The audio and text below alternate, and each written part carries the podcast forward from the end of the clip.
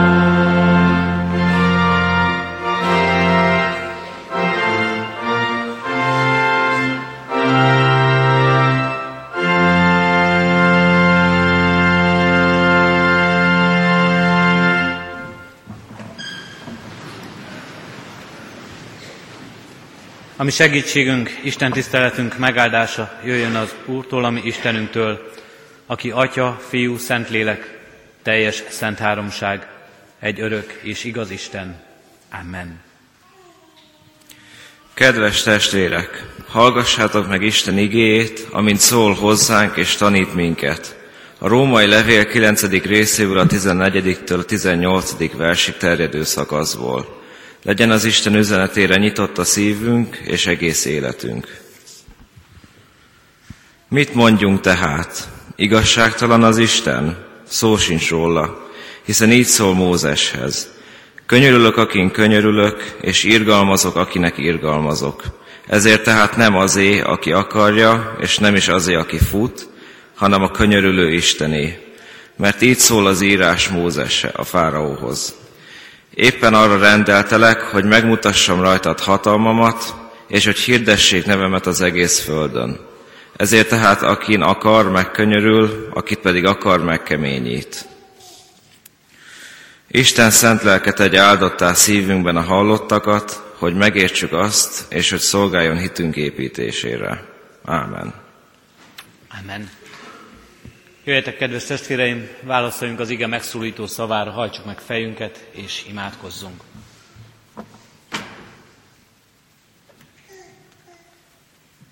Szent Háromság, egy örök Isten, áldunk és magasztalunk téged ezen a helyen, könyörülő és minket megszólító akaratodért. Áldunk és magasztalunk, Urunk, azért a szeretetért, amely ma is arra indított minket, hogy eljöjjünk ide a Te hajlékodba, eljöjjünk ebbe a közösségbe, és hogy ne csak egymással legyünk közösségben, ne csak egy csendes órát töltsünk itt el, gondolatainkba és lelkünkbe elmerülve, hanem veled is közösségünket megélhessük. Köszönjük, Urunk, hogy nem csak emberi közösség ez a miénk, hanem valóban veled megélhető, de szent lelked által megélhető közösség. Áldunk és magasztalunk, Urunk Istenünk, hogy minden alkalmatlanságunk, minden méltatlanságunk és szentségtelen életünk ellenére is Te készít teszed a mi szívünket, az életünket, hogy itt legyünk előtted, hogy kitárulkozzunk előtted, és hogy befogadjunk téged. Köszönjük, Urunk, ezt a csodát, mert csoda ez az életünkben. Magunktól képtelenek és alkalmasak lennénk erre. Sőt, emberi akaratunk, szándékunk és célunk inkább az, hogy tőled messze kerüljünk, és csak önmagunkra gondoljunk, és csak önmagunknak engedjünk saját akaratunkat és céljainkat valósítsuk meg a világban, és lerázzunk magunkról minden mást, mások akaratát, és a Te akaratodat is. Köszönjük, Urunk Istenünk, hogyha lelked által mégis elvégzett bennünk, hogy jó nekünk bele simulni a Te akaratodba. Jó nekünk a mi életünket a Te kezedben tudni, mert Te szeretettel, kegyelemmel, írgalommal és áldásokkal ajándékozol meg minket. Kérünk és könyörgünk, Urunk Istenünk, lehessen ez a mai Isten tiszteletünk ennek megtapasztalása, ebben való megújulás, és ennek öröme és boldogsága az életünkben. Hallgass meg, kérünk, Atya, Fiú, Szentlélek, Isten. Amen. Kedves testvéreim, ige hallgatására, ige hirdetésre készülve a 463. dicséretünknek első versét énekeljük. Isten élő lelke jöjj, áldva szállj rám. Így kezdődik az énekünk.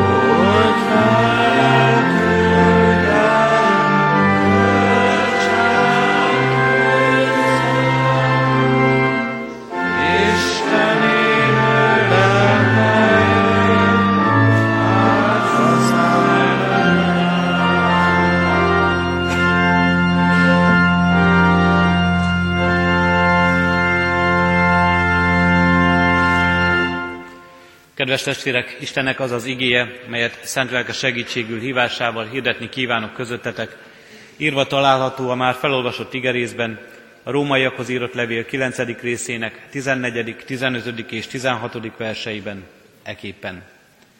Mit mondjunk tehát? Igazságtalan az Isten? Szó sincs róla, hiszen így szól Mózeshez, könyörülök, akin könyörülök, és irgalmazok, akinek irgalmazok. Ezért tehát nem azé, aki akarja, és nem is azé, aki fut, hanem a könyörülő Istené. Eddig az írott ige.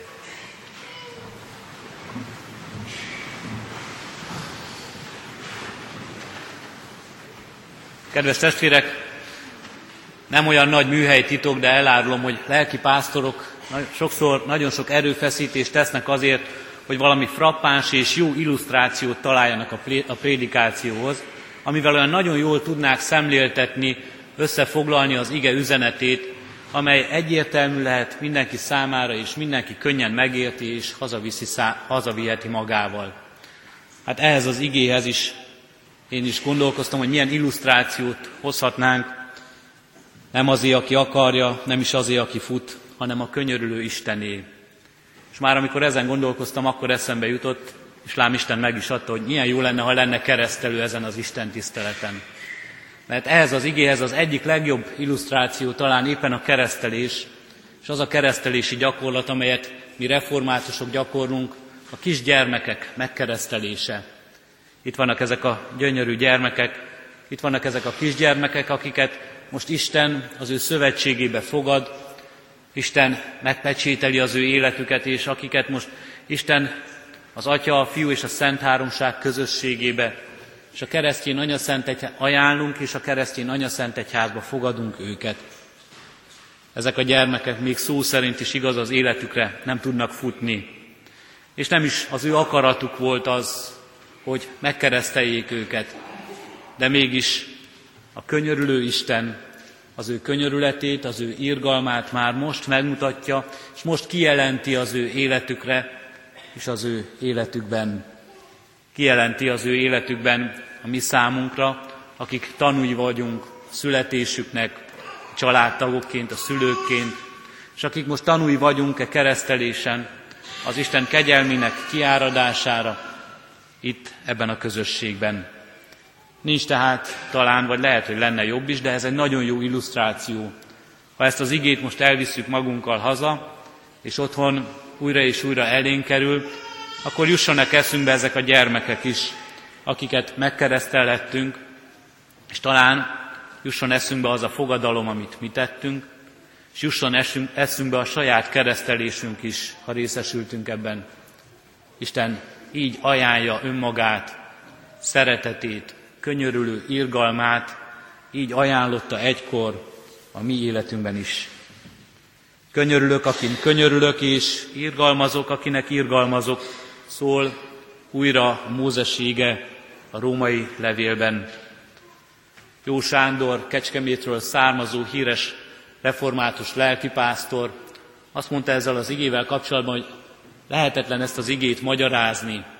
Nem lehet igazán erről prédikálni, mert ez valójában egy titok, amelyet nem is tudunk megérteni, kijelentetik számunkra az Isten egy nagy titka, melyet nem tudunk megmagyarázni és nem tudunk megérteni, de valahol érezzük ennek a titoknak mondani valóját, érezzük valahol a szívünk mélyén ennek igazságát.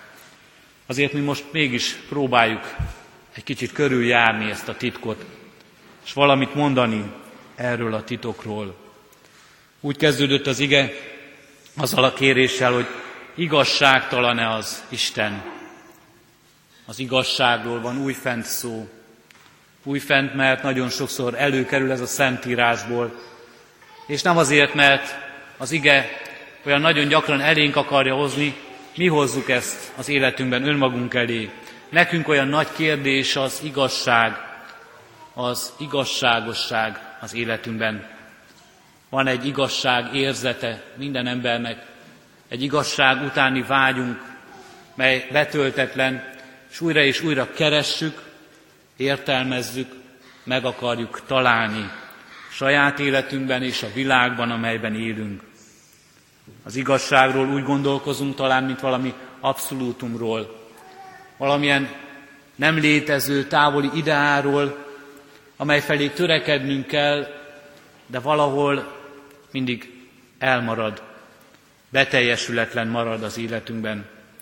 Valami idea, elképzelés marad, szép gondolat, amely talán egykor, valamikor megvalósulhat, de számunkra tökéletesen sohasem megélhető és elérhető.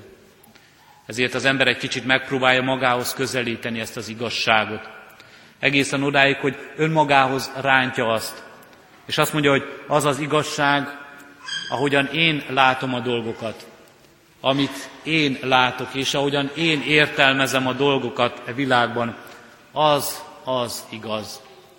Nekem van igazam. Én látom jól. Ismerős talán ez a gondolat mindannyiunknak.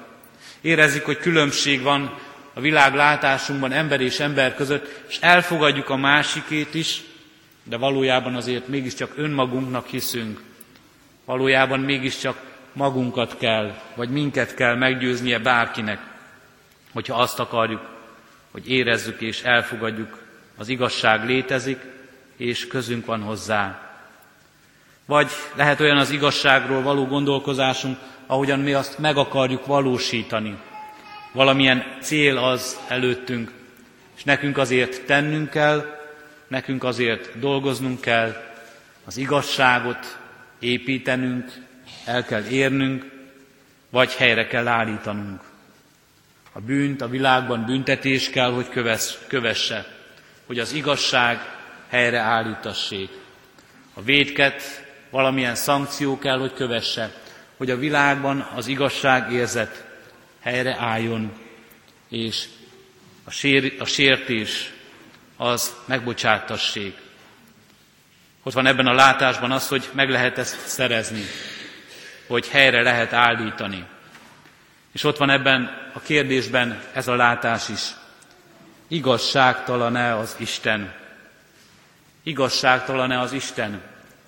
A kérdés, amely a mi életünkben sokszor inkább állításként, vagy vádként fogalmazódik meg, hogy igazságtalan az Isten. És most talán olyan közhelyszerű dolgok is eszünkbe juthatnának, amikor mi ezt érezzük, amikben nehezen tudunk, amivel, amikkel nehezen tudunk mit kezdeni.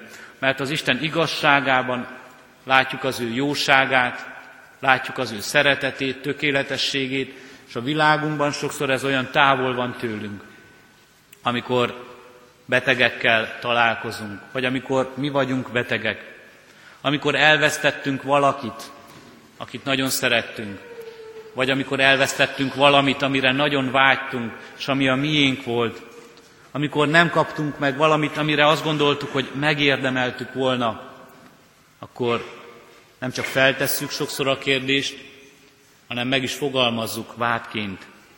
Igazságtalan az Isten.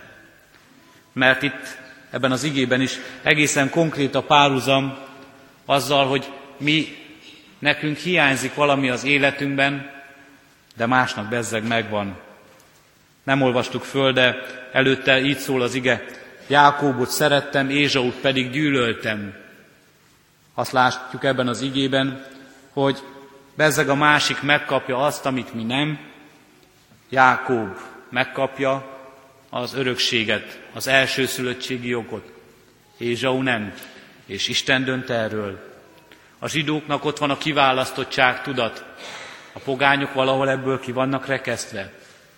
És hányszor van, vagyunk mi is így, az igazságtalanságát az Istennek abban látjuk, hogy valaki megkap valamit, valami jót, valami áldást, valami örömöt az életben, és bezzeg mi azt nem. Pedig mi is, mi is megérdemelnénk. Mi is vagyunk annyira jók, mint ő. Mi is lehetnénk annyira kedvesek az Istennek, mint ő. Miért van az, hogy ő gazdag, és minden jólétben él, én pedig szegény vagyok, és nincs telen, és kiszolgáltatott. Én is vagyok annyira becsületes, én is vagyok annyira szorgalmas, én is vagyok a saját dolgaimban annyira ügyes, mint ő. igazságtalan az Isten. Miért van az, hogy ő egészséges, egyedül van, nincs senkie, én pedig beteg vagyok, és hány és hány emberért vagyok felelős. Miért van az, hogy ő él, és még él, és egészségben él, és erőben, pedig ő már idős és öreg, és már betelhetett volna az élettel. És az a más valaki, aki fiatal, ő meghal. Igazságtalan az Isten. Igazságtalan az Isten. Sokszor megfogalmazódik a kérdés, értetlenül állunk vele szemben, és megfogalmazódik a vád is a szívünkben, melyet Isten elé és mások elé is oda viszünk. Kedves testvérek, erre gondolva és ezen is gondolkozva mondta azt Jó Sándor, hogy érteni, megérteni, megmagyarázni, szinte lehetetlen ez a dolog. Lehetetlen ezt magyarázni, de mégis érezzük valahol, hogy valamit, valamilyen emberi kategória szerint próbálunk magyarázni, amit, ami nem ebbe a világba való. Ez az ige nem erről a világról beszél, ez az ige másról beszél, az Istenről, az Isten gondolatairól, mely nem a mi gondolatunk, az Isten utairól, mely nem a mi utaink, és valami más isteni akaratról, amely egészen máshogy működik, mint a mi emberi akaratunk. Miről szól az ige? Ha tovább megyünk a másik igéhez, akkor azt halljuk, nem azé, aki akarja, nem is azé, aki fut, hanem a könyörülő Istené. Szinte elválik ebben a két akarat.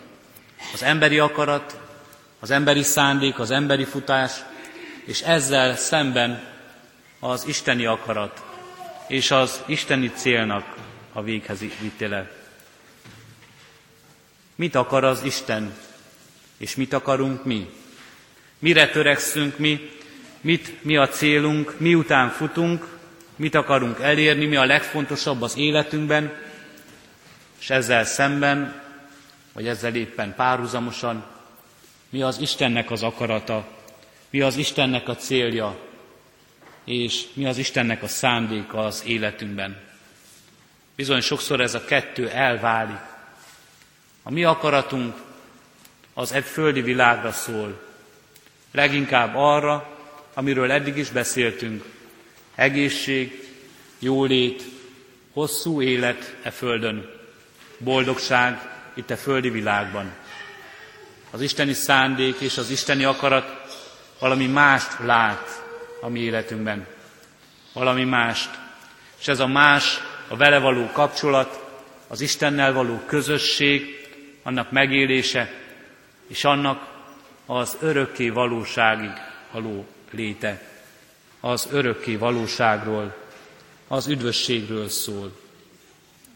Könyörülök, akin könyörülök, irgalmazok, akinek irgalmazok, az igében az Isten az örökké valóságról beszél. Nem e földi világról, nem e földi jólétről, nem e földi egészségről, nem e földön megélhető teljességről, hanem a benne is általa megélhető teljességről. Akarat, emberi akarat és szándék. Ma nagyon divatos kifejezés, nagyon sokszor használjuk ezt, hogy meg tudod csinálni. Az ember mindent elérhet, csak elszánás, akarás, kitartás és szorgalom kell hozzá. És nagyon sok minden igazolja is ezt ebben az életben. Sőt, ma délután majd iskolánk tanévzáró ünnepségén meg is jutalmazzuk azokat a diákokat, akikben látjuk az akaratot, az elszánást, a szorgalmat és a kitartást. Meg is dicsérjük őket ezért, és fel is mutatjuk előttük, hogy milyen sok mindent elérhetnek ezekkel a szép tulajdonságokkal. Akard és sikerülni fog. Gyakran használjuk mi is ezt a motivációt, és gyakran használjuk mi is ezt a kifejezést. Népszerű és divatos gondolat ez. De azért valljuk meg őszintén, nem mindenben egyezik az ige alapján is az Isten gondolatával. Igen, kell az elszánás, kell az akarás és kell a kitartás, de az Isten dolgai, az igazi dolgok nem ezen dőlnek el. Mik ezek az igazi dolgok? Nem a földi siker, nem a karrier, nem az egészség, nem az élet, nem az Isten kegyelme, az nem ezen dől el.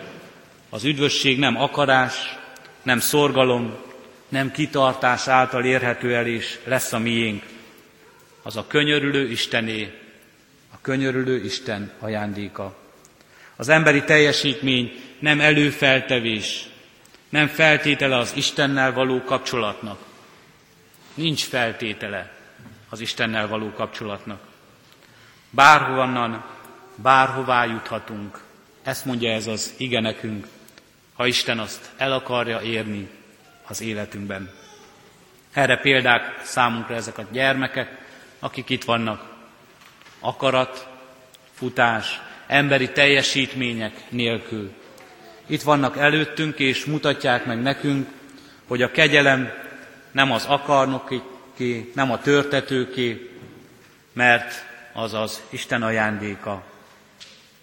Egy természetfilmet néztem nemrég a gyermekeimmel, ahol a krokodilokról volt szó, és a krokodilok állítólag úgy élnek, hogy amikor a kis krokodilok kibújnak a tojásból, onnantól kezdve szinte teljesen önálló életet kell élniük.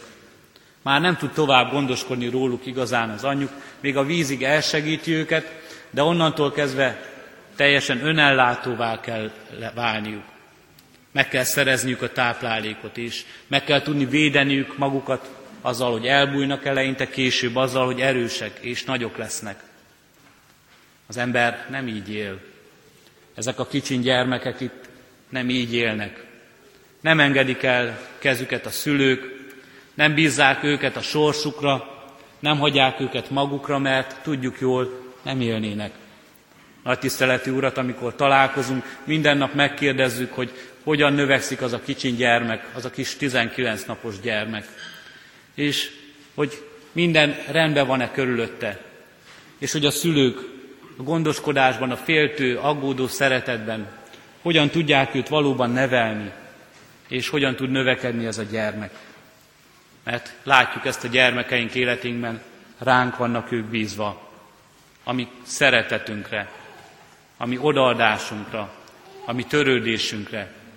És azt is mondhatnánk, és azt is ki kell mondanunk ebben a világban, mert vannak rossz példák, hogy ami könyörületünkre, ami irgalmunkra, mert bizony vannak szülők, akik könyörtelenek, és irgalmatlanok, és elhagyják gyermekeiket.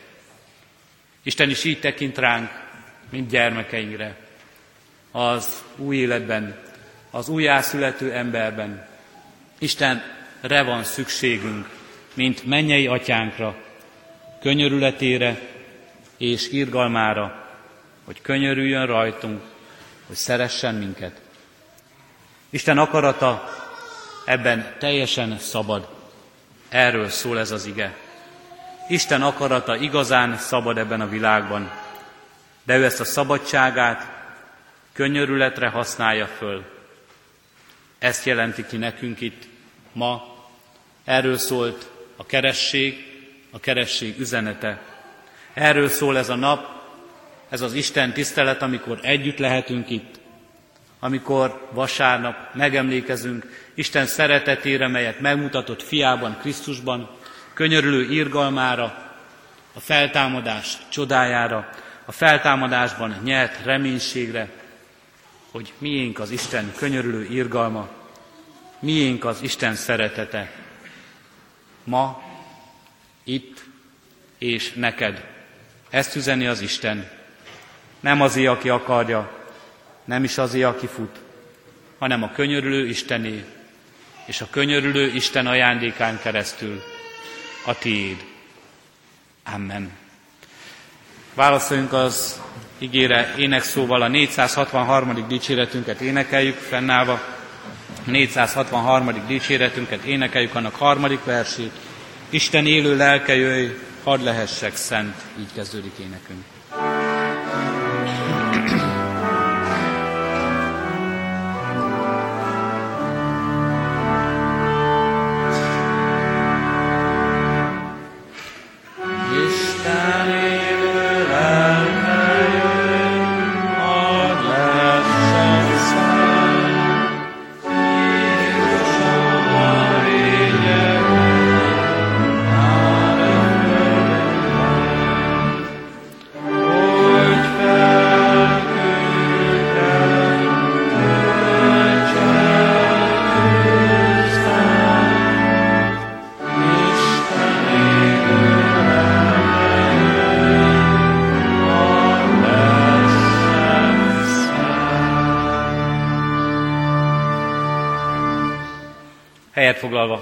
Fejünket és imádkozzunk.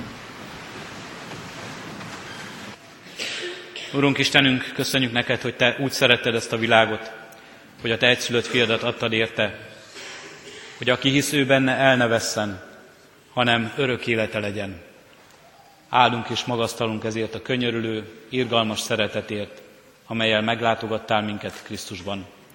És áldunk és magasztalunk, Urunk Istenünk, a szent lelked által ma is, itt is, most is munkálkodsz a mi életünkben, hogy megértsük ezt a szeretetet, hogy megismerjük önmagunkat, a magunk alkalmatlanságát, tehetetlenségét és lehetetlenségét annak, hogy saját erőnkből, saját akaratunkból, saját szándékunk szerint mi elérjük az örök életet és az üdvösséget, és megváltsuk önmagunk életét, és jóvátételét adjuk mindannak, ami bűnt ellened elkövettünk. De köszönjük, Urunk Istenünk, hogy Te mindezt megtetted, helyetted, helyettünk, miattunk és érettünk. Megtetted helyettünk, Krisztus Jézusban, megtetted miattunk, mert Te szerető atyánk vagy, és megtetted érettünk, hogy örök életünk legyen, hogy igazi közösségünk lehessen veled. Áldunk és magasztalunk, Urunk Istenünk, az igének ezért a biztatásáért, reménységért, és a bennünk élő hitért, melyet szent lelked által kaphatunk. Kérünk és könyörgünk, Urunk Istenünk, legyen ez életünknek békessége, vigasztalásunk forrása, minden kétségben és félelemben. Így kérünk és könyörgünk, Urunk, biztassa ez a betegeket, az elesetteket, a kiszolgáltatottakat, a háborúságot szenvedőket, a szegénységben és inségben élőket. Biztassa ez az ige, Urunk Istenünk, a Te könyörülő irgalmadról mindazokat, akik a gyász terhét hordozzák, akiknek szívük tele van szomorúsággal, reménytelenséggel és kétséggel. Kérünk és könyörgünk, Urunk Istenünk, áld és szenteld meg így közösségünket, gyülekezetünket és egyházadat, hogy hirdethessük ezt a világ előtt, és legyen a mi szavunk érthető, legyen a mi bizonyság, tételünk kedves, és legyen a mi rádmutatásunk valóban rólad szóló, téged dicsőítő. Így áld meg szavainkat, cselekedeteinket, egész életünket. És kérünk, hallgass meg most csendes könyörgésünket. Amen. Fennállva együtt is imádkozzunk Jézustól tanult imádságunkkal. Mi atyánk, aki a mennyekben vagy, szenteltessék meg a te neved. Jöjjön el a te országod, legyen meg a te akaratod, amint a mennyben, úgy a földön is. Mindennapi kenyerünket add meg nékünk ma, és bocsáss meg védkeinket, miképpen mi is megbocsátunk az ellenünk védkezőknek. És ne vigy minket kísértésbe, szabadíts meg a gonosztól, mert Tiéd az ország, a hatalom és a dicsőség, mind örökké. Amen.